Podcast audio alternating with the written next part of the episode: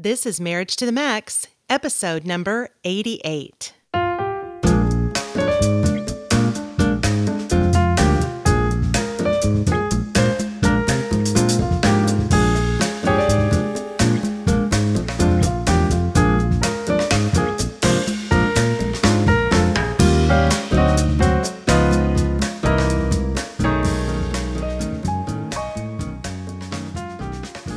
And welcome to another episode of Marriage to the Max. I'm your host, Kellie Hurst. Hey, Kellie.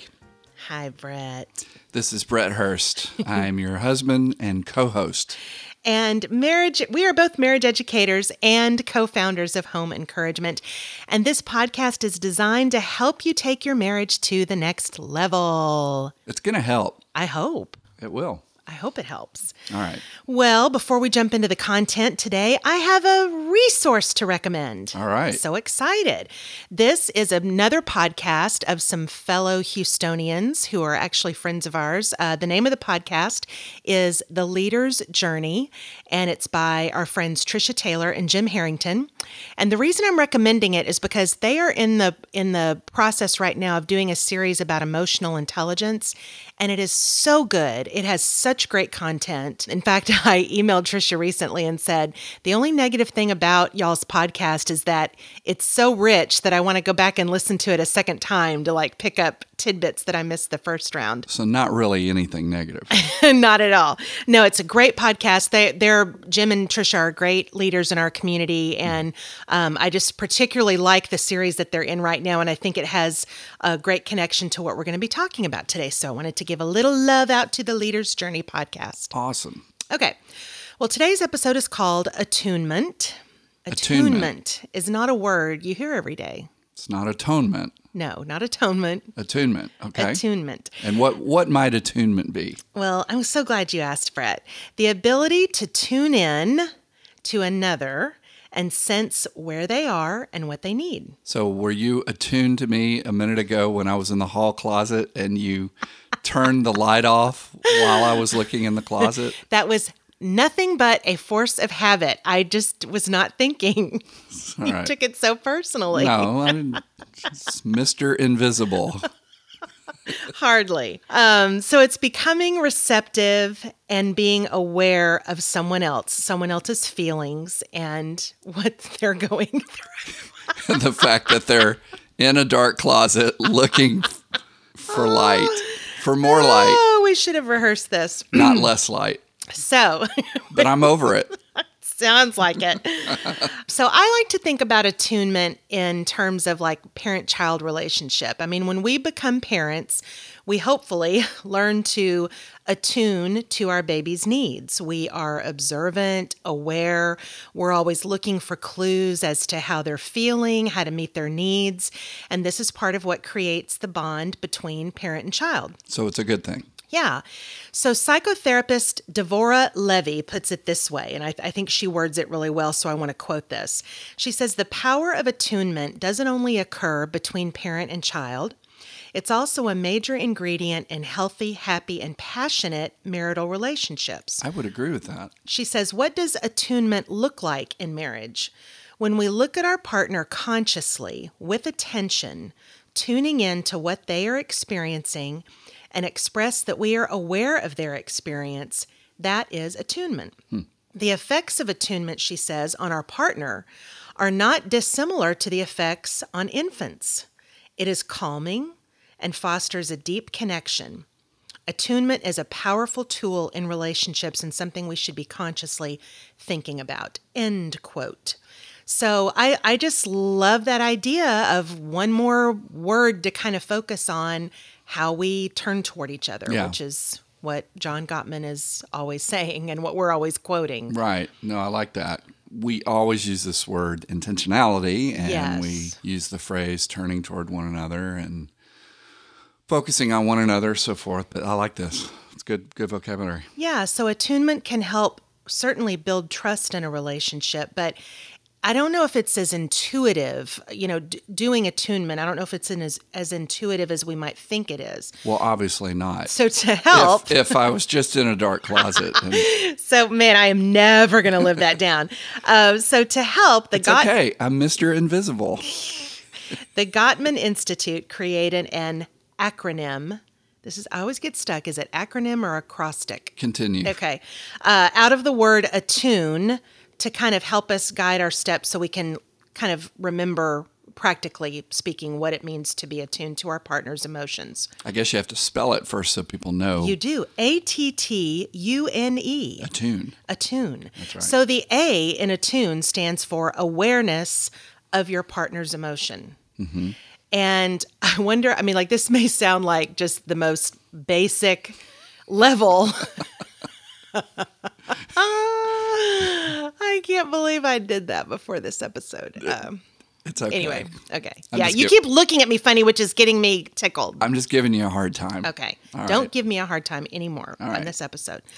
Um, so awareness of your partner's emotion, and I just wonder, like, people probably think, well, isn't that like the baseline? I Mm-hmm. mean, surely we can be aware of our partner's emotion, but I think some people don't even, they're not even tuned in enough to really know what their partner's feeling. It happens all the time. Yeah. It happens even with couples that want to be tuned into one another. Yeah. I mean, this is this is just it's the power of the routine, the mundane components of marriage can, can contribute to that. Are you saying that we're so busy that it can, we can just literally not see our spouse? Certainly not, that, but I think it's just, you know, there's the the pluses and minuses of routine. I think it's a great gift in marriage that couples get into comfortable routines and get into uh, things that are predictable. Gives them a lot, like you said, gives them a lot of comfort and so forth. But um, there's that inertia of marriage that we've talked about before. Mm-hmm.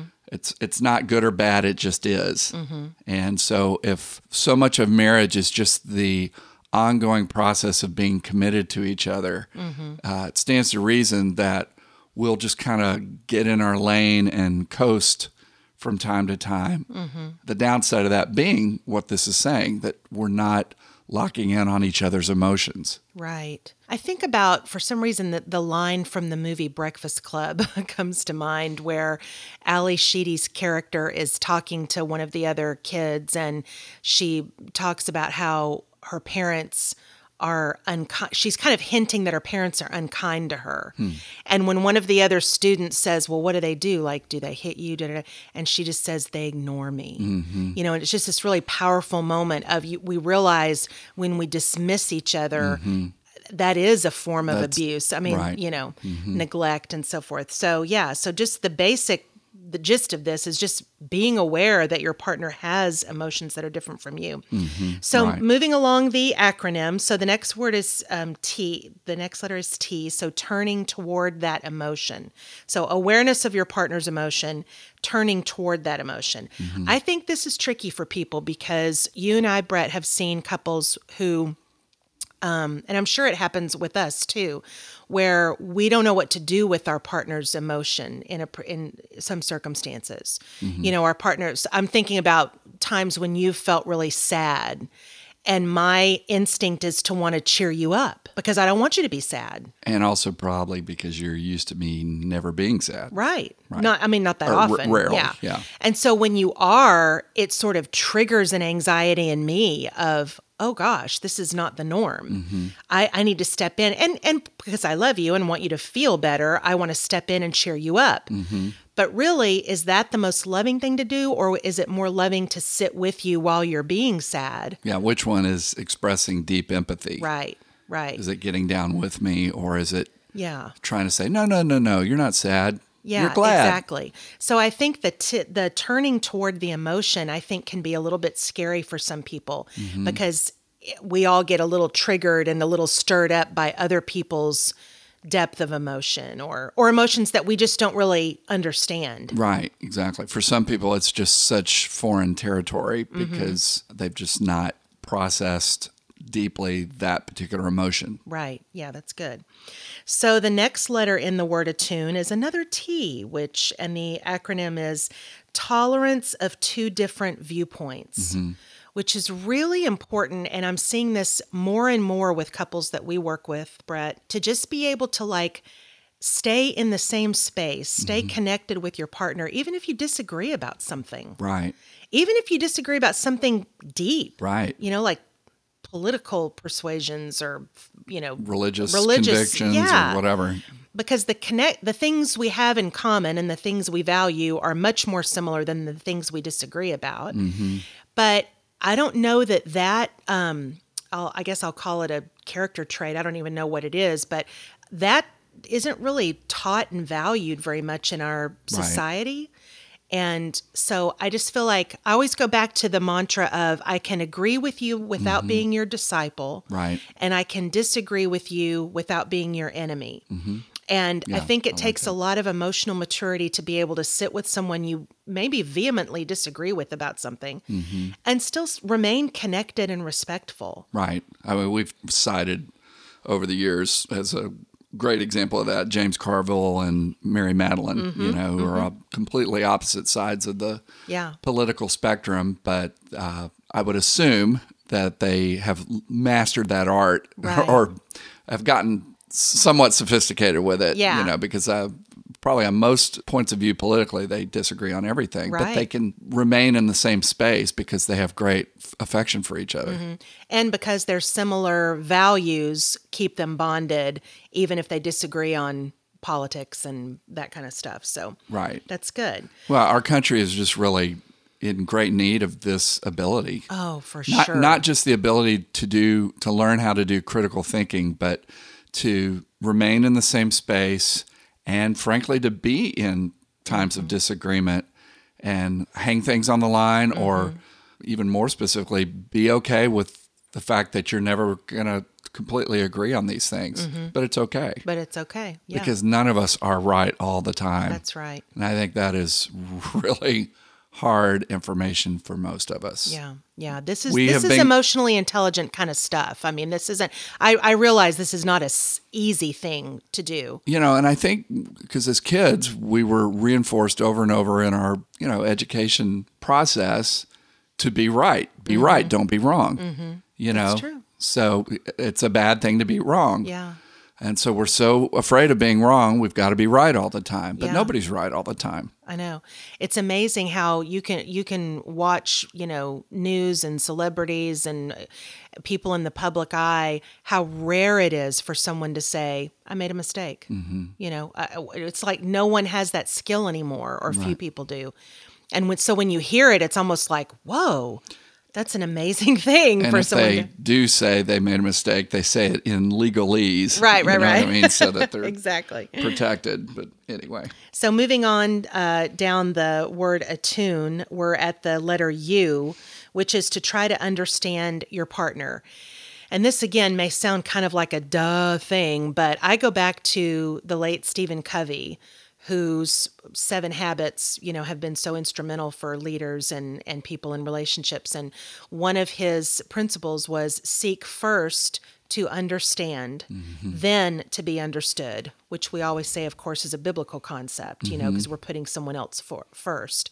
But it's true. Most of us are wanting to be understood ourselves 1st mm-hmm. And then once we feel understood, we're willing to listen. But we always say spin that around. And mm-hmm. particularly in marriage, if if you're not if you're not really understanding where your spouse is coming from, ask the questions. You know, mm-hmm. John Gottman always says, you, you know, when you're really listening, when you can say the phrase, that's interesting, tell me more. Mm-hmm. right. You, you know, you're really all in when you can say that. And I think there's just always space to invite, you know, deeper explanation. Well, where mm-hmm. does that come? You know, help me understand where you arri- how you arrived at this, or help me understand how you're feeling. Right. I think just those words are so healing and, you know, communicate such love. I think what's practically helpful to get you into this mindset of trying to understand your partner or anyone else you're close to for that matter is that whole idea that you and I have talked about for years just in our own life about being lifelong learner learners. Yeah. Lifelong learners. Uh, what's what's the phrase rural uh, Rural jury. Rural, juror rural juror. from 30 Rock. yeah anyway uh, but if we are you know back to if we can accept that may be the hardest first step if we can accept the reality that we are not always right mm-hmm. And then if we can accept the challenge, uh, even the responsibility, taking that responsibility of, of saying, you know, I, I really want to understand this person because in that I'm going to learn how to do that. Mm-hmm. You know, and that becomes second nature. That becomes something that you do in your DNA. Mm-hmm. You're going to learn. You're going to learn from even sometimes unlikely sources. Right. Most likely, your spouse is not an unlikely source. You know, you wouldn't have married that person if uh, during your dating years you weren't learning from one another. In fact, you probably enjoyed in that stage of your life learning from one another. Oh, there's so you know. Tell me Mm-hmm. Yeah. more. I- Tell me more. Tell me all about your dreams and your visions and ideas and all that other kind of stuff. And then we get into the challenging aspects of living together and then we kind of just throw that throw that away. Right. Now it's now it's more about who's going to win, who's going to have the last word, who's going to, you know, make Mm-hmm. sure that they've put their foot in the ground over this issue or that issue. Mm-hmm. Instead of just going back to loosely holding things and saying, okay, how, how do we learn together? Yeah. And I think when you have a couple where there's not a lot of this happening, then you have couples who operate out of a scarcity mentality of, well, if I lean in and mm-hmm. try to understand my husband more, well, he never gives me that. So, you know, why would I offer him that listening ear, that that understanding vibe when he never gives me that? It's you too risky. It's too, too, risky, it's too, too, raw. Yeah, too Yeah, vulnerable. too vulnerable. Yeah, and he's um, just going to hurt me. Yeah. But I think, you know, I don't know how many times we've said, I think one person can get a relationship moving in the right direction. Right. I mean, ideally, if both of you had an epiphany and decided to start better. doing all that, that's better. Right. But one person can change a dance step enough No doubt. that the relationship can maybe start heading in a different place. Yeah, So good. we have ATTU. Okay, so N is non-defensive responses to your partner. Wow, this this could be the hardest one because this is where you really start growing in emotional Mm-hmm. maturity. Yeah. And this is this is challenging. We won't get this right all the time, no way. But there I always go back to the the understanding that any kind of defensive posture that I have is never going to move the conversation forward. Right. It's just going to we, we're hitting a dead end. Right. So if I can try to step out of that defensive behavior, Mm-hmm. again, lean in, ask questions, try to understand, gonna I be- think it unlocks something. Yeah. Well, just to restate what you just said, defensiveness never moves things forward, just Yeah. like shame never moves things forward. Right. So, um, yeah, that's good. Okay. So how do let's get pragmatic though. How do Okay. you how do you get good at non-defensive responses? I mean, for me, it's a spiritual thing. I've got to Mm. I've got to get back to who God says I am, Mm-hmm. uh, and uh, really locking in with my identity with Him, rather than being concerned with you know what people think of me even people i'm close to even people i admire maybe especially people i admire Mm-hmm. Yeah. you know you can get a little too uh, emotionally dependent upon what people's opinions are of you rather than rest in the one who made you and what he says about you Yeah. you know and it's all good things because of what christ has done on my behalf so Yeah. so No, I'm, in, I would I'm in a good place with god not because i've earned it Yeah. I, you know, I didn't bring anything to the table, Right. certainly, but just because of God's great love for me. So, if if I am truly loved by God, which I Mm-hmm. am, again, despite myself, but I am Mm-hmm. truly loved by God, then what am I worried about? Mm-hmm. You know, I can rest in that and then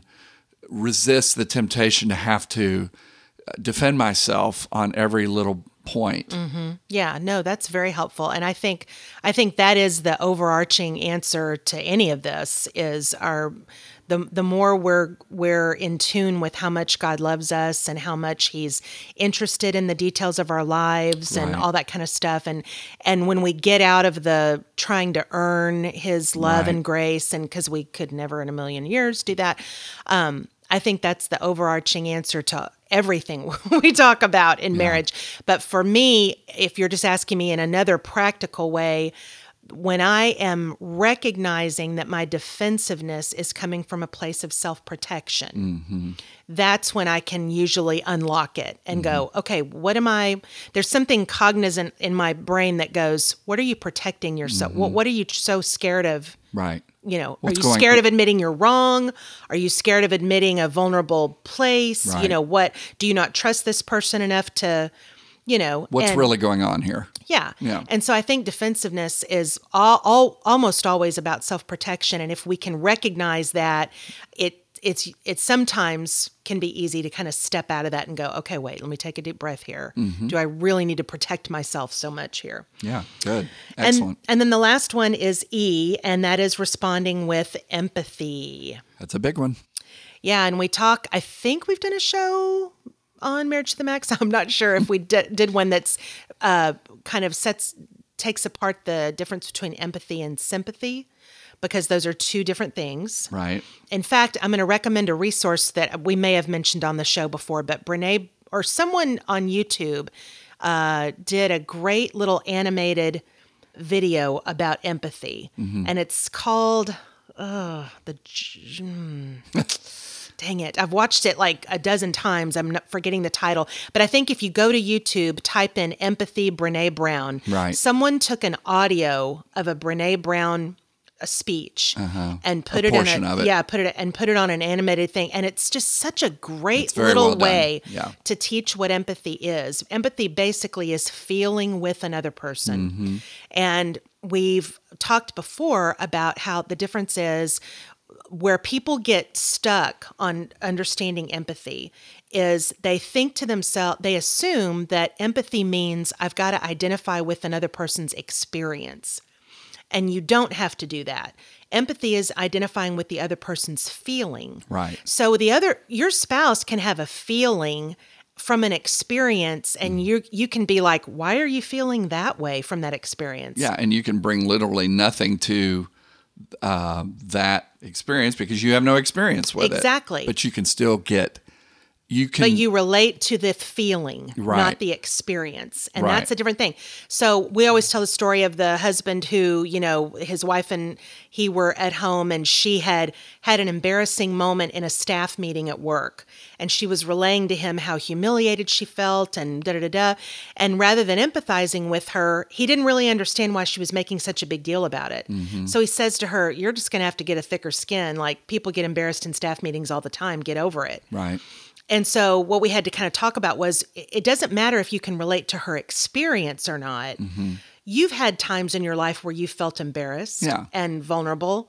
That's all you have to relate to. Yeah, you can relate to the emotion. Yeah, you connect to the emotion. Right. And so, whether you understand someone's experience or not, really, I don't even know that it matters all that much. Mm-hmm. But you can go, you know what? I've I've felt like that before too. I know exactly what that feels like, and just that level of empathy sometimes can really bond, you know, two people together. Yeah, excellent. So, you know, emotional harmony is what we're going for here. But research has also found that secure attachment among adults is correlated with lower blood pressure, better cardiovascular health, lower depression and anxiety, and higher pain tolerance. I was hoping weight loss was on the. Uh, Yeah, really, boy. If we we would be so thin. uh, securely attached adults who support one another emotionally have stronger personal identities and are more confident when they're separated from each other, which is trem- that's a tremendous thing because we're not always together. And of course, we're not talking about fused couples here who are kind of codependent on each other. We're talking about that healthy attachment where Right. you're there for each other, but you're two individual people, you know. Um, but securely attached couples are better lovers, they're better parents. They, it just really, again, so much about marriage work permeates into the rest of your life. Right. It's not just about the two of you. Yeah, definitely. Right. So excellent. So good. Well, Thank you for joining me on this episode. you know, I've really enjoyed it, and it was great to have this deep interaction. And now I'm feeling a lot less invisible. You're so weird. I will. I will promise. I will try not to turn the light out on you next time. Thank you. Okay, well, if you'd like to contact us, you can find us at marriagetothemax.org. You can also check out our website at homeencouragement.org. And we hope you will follow us on Facebook and Twitter. And if you have a topic or question, please send it to us. We would love to uh, make it an episode. Uh, you can email us at thehursts at homeencouragement.org, and we will do our best to get that topic on the air. And we hope you will show a little love by rating us on iTunes. And we would love it if you'd write a great review for us. That just really helps us to have more visibility. You'd feel more emotionally attached. I would feel more visible in the podcast world, even though we've had lots of new subscribers this year, which we're super grateful Yep, for. yep. Um, I also want to give a special shout out to our engineer and audio magician, Grant Supak. Thank Hey, you, Grant. Grant, for always helping us to sound like we know what the heck we're talking about. Well, thanks for listening today. And until next time, remember healthy marriage, healthy world. God bless y'all. Bye bye.